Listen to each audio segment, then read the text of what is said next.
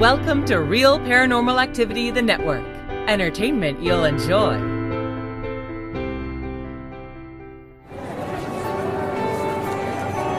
You are listening to an RPA production where people gather.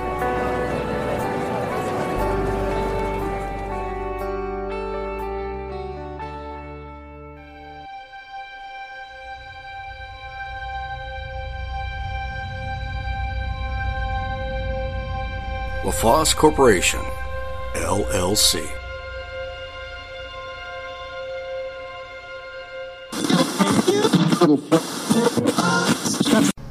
Hello, everybody, and welcome to Terry's Mysterious Moments. This is season six, so sit back and enjoy. Listen to some stories of the weird, of the odd, of the strange and unusual. Some ghost stories, some cryptid stories, some just strange stuff. Again, welcome to season six. Enjoy. Hello, Mysterians. How are you today? It's going to be another warm day in South Texas. But then again, it is summer, so I don't have room to gripe. I live here mostly voluntarily, so. I saw an interesting article the other day and I decided to do a little research on it. And a few shows ago, I did something called, uh, did a show about something called the Obsidian Mirror that a fellow that used to work for Queen Elizabeth I would use to supposedly speak to spirits. That action is called scrying. It's what fortune tellers use crystal balls for. In the story Snow White, the evil queen speaks to her, quote, magic mirror, unquote, to get her temporary fix of self love. Mirror, mirror on the wall, who's the fairest of them all? To which the mirror usually replied, You are my queen. Until Snow White, what, maybe reached her majority? And suddenly it said, It ain't you, babe. This other little girl's got it going on. Which made the queen mad and tried to kill Snow White. And we know the rest of that story. In Harry Potter, Harry finds the Mirror of Erised, which is desire spelled backwards, which he then spends untold hours looking into it, for it shows him what he desires most time spent with his murdered parents. Throughout history, and in story after story, there are magic mirrors mentioned. Mirrors you can cross through to go to a different place, different time, different dimension, maybe. There are stories about spirits being captured in mirrors. In the old days, when someone in a house would die, they would cover the mirrors so the spirits couldn't get into them and stay. But do magic mirrors really exist? Oddly enough, they just might. For decades, a handheld mirror in the Cincinnati Art Museum's collection of East Asian art was thought to be a simple looking glass made of bronze. Now, if you think that's kind of odd, if you polish bronze up enough, you're going to get a mirror like reflection. They thought it was a simple looking glass made of bronze with an invocation of the Amitabha Buddha inscribed on one side. Now, after a chance discovery by a curator, the circular object has become something of a mystery. When illuminated with a bright light, it projects a gauzy or fuzzy image of a Buddha surrounded by rays of light, a figure who is otherwise undetectable. There is nothing on the surface, it's just a polished reflecting surface with a bit of corrosion, says Dr. Hou-mei Sung, the museum's curator of East Indian art, who found the hidden image. it doesn't give you any clue. Thought to date to the 16th century, the mirror is an example of a magic mirror, or mirrors known as light penetrating, that were made in China and Japan.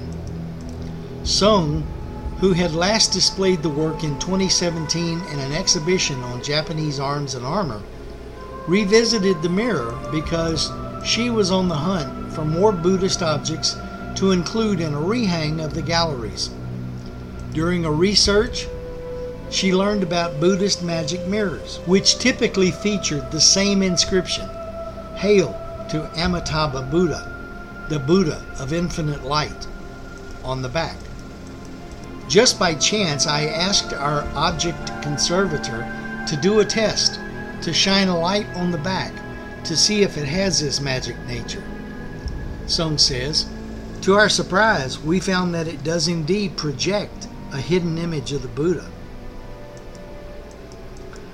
The mirror was accessioned in 1961, but entered the collection earlier. With no complete record to reference, Sung has been piecing together its history and significance by looking at other examples of magic mirrors. In part because of their cryptic nature, however, few others have been identified. One is in the collection of the Tokyo National Museum, and another in that of the Metropolitan Museum of Art. Both date to the Edo period and feature the same six character chant to Amitabha in simplified Chinese characters, which were commonly used in Japan. The Cincinnati Art Museum's mirror, however, uses traditional characters, suggesting that it was made in China. The origins of magic mirrors can be traced to the 2nd century BC, during the Han Dynasty. Sung says, when people would hold small mirrors in front of sunlight to cast decorations on their backs onto the wall.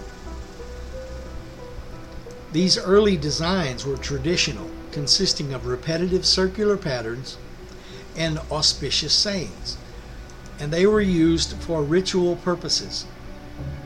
The curator believes the Buddhist versions developed during the Ming Dynasty and were likely used for worship of Amitabha, with adherents chanting the invocation to gain rebirth into the Western paradise after death. They were more technologically complex, showing no trace of their projected designs. It appears to be more magic, she says. It's not reflecting the decoration on the back of the mirror, but it's an image hidden inside the mirror, like a miracle.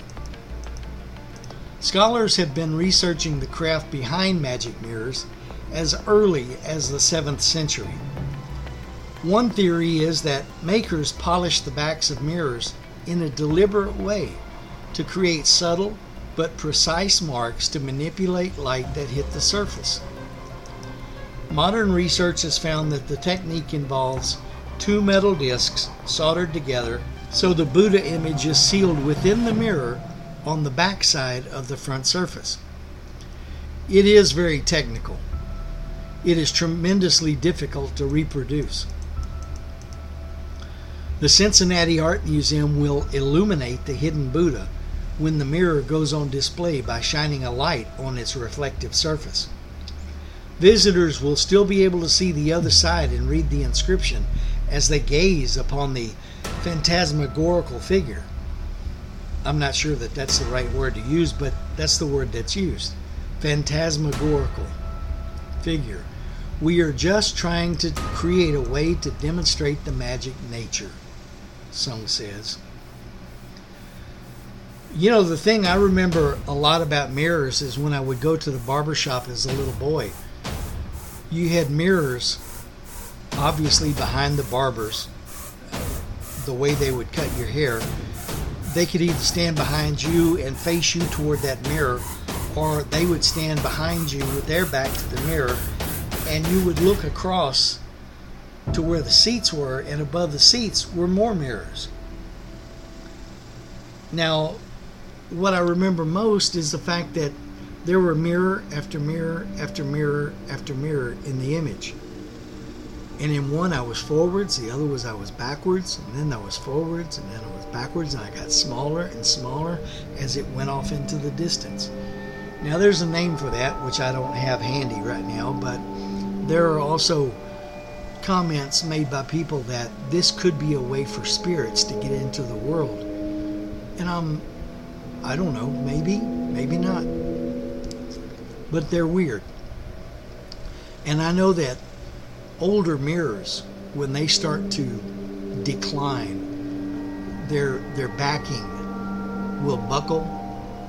Uh, the reflective surface will buckle sometimes, and it creates images by nature in the mirrors. And if you look at them just right, they look like faces or maybe demons even to it. But mirrors are an interesting thing. Can they really show you the real you sometimes? They might. Anyway, I want to move on and talk about something that's been a curiosity since it was found back in 1901 or 2. So for 120 years this thing's been in public existence and it's been studied over and over and over and they're finally finding out the secrets to it it's called the Antikythera mechanism. And it's an ancient Greek hand powered orrery, O R R E R Y. That's a representation of the solar system. You remember those in school, right? Where the big yellow ball is the sun, and there's a little ball for Mercury, and then there's a little bit bigger ball for the next planet, and then there's a bit bigger ball, and it was blue for the Earth. And sometimes the Earth actually had the moon going around it. And then the other planets were on different distances from the sun. And if it was mechanical, you would turn a crank or something and it would turn as the way the planets would circle the sun. So they were neat for little kids to see. And I mean, they're still neat. But I don't have any surprises left in the the uh, the uh, solar system for me.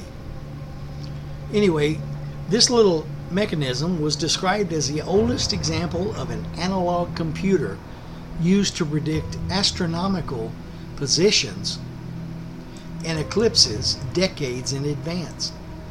It could also be used to track the four year cycle of athletic games, which was similar to an Olympiad the cycle of the ancient Olympic Games. The artifact was found among wreckage retrieved from a shipwreck off the coast of the Greek island of Antikythera in 1901. In 1902, on May 17th, it was identified as containing a gear by archaeologist Valerios Stais. The device housed in the remains of a, now get this for the size, the remains of a 3.4 inch by 7.1 inch by 3.5 inch wooden box. That's not very big. That's about the size of a cigar box. Was found as one lump, and due to it not being preserved, it's separated into three main fragments later, and that's now after research and, and testing on the thing, it's in 82 separate fragments. And it is being conserved now. It, they are doing conservation work on it. Four of these fragments contain gears, while inscriptions are found on many others. The largest gear is approximately 5.1 inches in diameter and originally had 223 teeth. But, you know, as we get older, we lose teeth. So why not this thing too? It's a couple of thousand years old or more. In 2008, a team led by Mike Edmunds and Tony Freeth at Cardiff University used modern computer X-ray tomography, and we've discussed tomography before. That's using X-rays to see what's inside an object, and high-resolution surface scanning to image inside the fragments of the crusted mechanism and read the faintest inscriptions that once covered the outer casing of the machine. This suggests that it had 37 meshing bronze gears, enabling it to follow the movements of the sun and the moon through the zodiac, to predict eclipses, and to model the irregular orbit of the moon because the moon doesn't circle in a circle, it's it ellipses in an ellipse. It's an oval where the moon's velocity is higher in its perigee than in its apogee. And everybody knows that when you compare perigees and apogees, uh, it's not right. The motion was studied in the second century BC by astronomer Hipparchus. I want to read that again. This motion was studied in the second century BC by astronomer Hipparchus of Rhodes and it is speculated that he may have been consulted in the machine's construction. There is speculation that a portion of the mechanism is missing, and it also calculated the positions of the five classical planets. Since they could not see the other four, they only assumed there were five.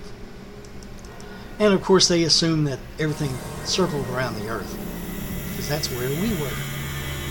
The instrument is believed to have been designed and constructed by Greek scientists and has been variously dated to about 87 BC, or between 150 and 100 BC, or to 205 BC. What the heck, let's just say Simon Peter built it.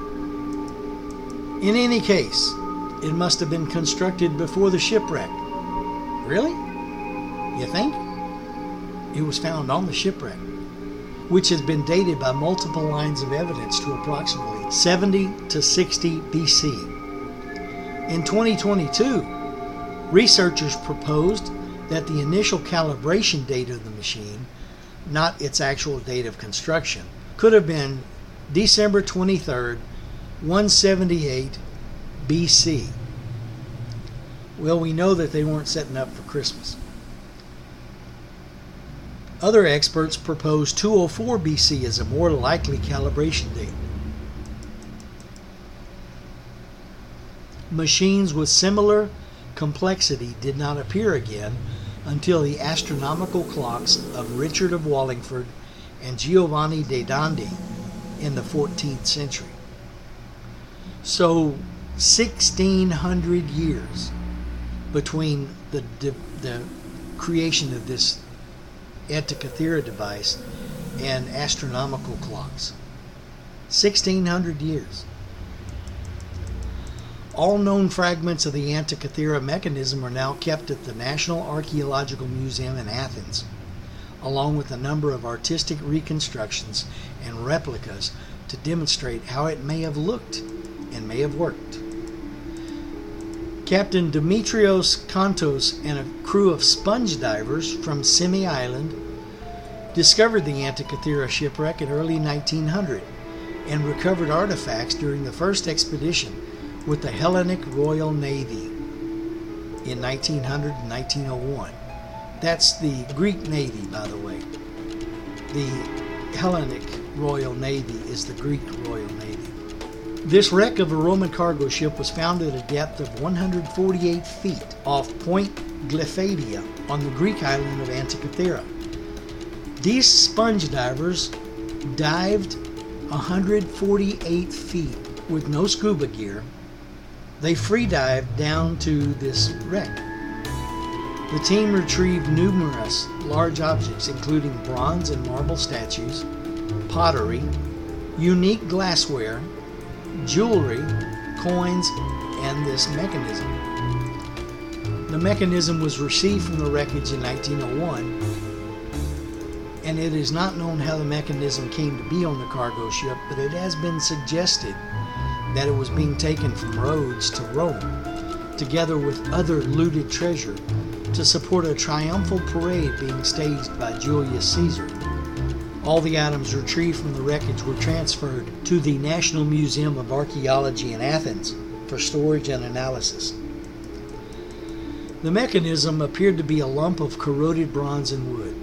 It went unnoticed for two years while museum staff worked on piecing together more obvious treasures, such as the statues. Now, situation here is this thing's been underwater for more than 2,000 years, or for almost 2,000 years, and they take it out of the seawater, and it's allowed to dry out with without being treated because they didn't know what the dickens this thing was, and so it started to rot, fall apart, And in 1902, archaeologist Valerio Stais found that one of the pieces of rock had a gear wheel embedded in it. He initially believed that it was an astronomical clock, but most scholars considered the device to be prochronistic. It was too complex to have been constructed during the same period as the other pieces that had been discovered. Investigations into the object were dropped until British science historian and Yale University professor Derek J. de Solla Price became interested in it in 1951. So it laid around for 50 years. In 1971, Price and a Greek nuclear physicist made X ray and gamma ray images of the 82 fragments. Price published a 70 page paper on their findings in 1974. Two other searches for items at the Antikythera site in 2012 and 2015 have yielded art objects and a second ship, which may or may not be connected with the treasure ship on which the mechanism was found. Also found was a bronze disc embellished with the image of a bull. The disc has four ears, which have holes in them, and it was thought by some that it may have been part of the Antikythera mechanism as a cogwheel. There appears to be little evidence, though, that it was part of the mechanism, and it's more likely that the disc was a bronze decoration on a piece of furniture. The Antikythera mechanism is generally referred to as the first known analog computer. The quality and complexity of the mechanism's manufacture suggests that it may have undiscovered predecessors during the Hellenistic period. Its construction relied on theories of astronomy and mathematics developed by Greek astronomers during the 2nd century BC, and it is estimated to have been built in the late 2nd century BC or the early 1st century BC. In 2008, continued research by the Antikythera Mechanism Research Project suggested that the concept of the mechanism may have originated in the colonies of Corinth, since they identified the calendar on the Metonic spiral as coming from Corinth or one of its colonies in northwest Greece or Sicily. Syracuse was a colony of Corinth and the home of Archimedes, and the Antikythera Mechanism Research Project argued in 2008 that it might imply a connection with the school of Archimedes. It was demonstrated in 2017 that the calendar on the Metonic spiral is of the Corinthian type but cannot be that of Syracuse.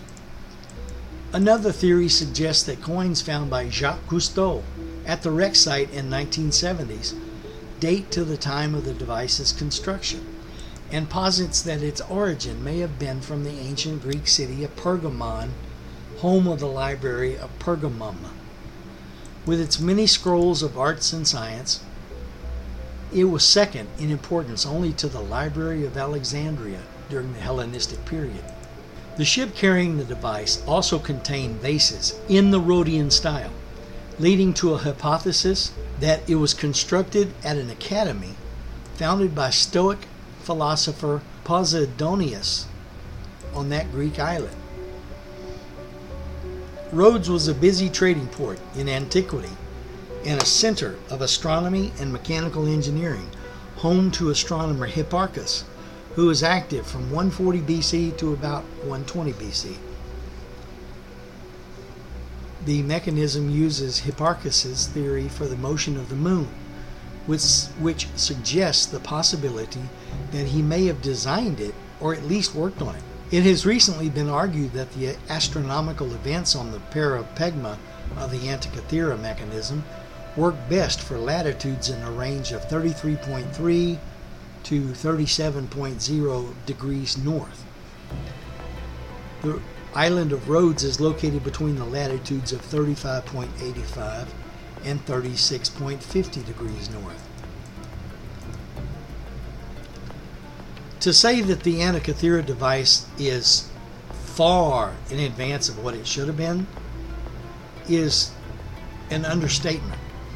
This thing would supposedly tell the phase of the moon, where the moon was in relation to the earth the sun, when there would be eclipses, when there would be um, other things that would happen. The the devices, the gears in the device were so perfect that they could tell by using this machine when something was going to happen in the heavens, you know, when they would see something. So, and, and it kept time on how long between Olympic type games, which I'm not really interested in, but hey, there's a lot more information about this little device that um, you can look for on the internet. I'm not going to go into a lot of detail because it'll take way too much time. There's stuff in there that I don't understand, and I'm not going to make you try to understand it. So let's just say the Antikythera device is one of those things that's unexplained. It is indeed mysterious, but yet it's a wonder of the ancient world we have things now called computers that apparently this thing could outdo in heartbeat. Anyway, that's all I have for this week. I thank you for coming along for the ride. To my Mysterians, I hope you have a good week. To all you other listeners, I hope you have a good week. Stay cool. Summertime can't last forever, although it does seem like it. And we'll catch you on the next show, okay? Have a great week, folks. Bye bye.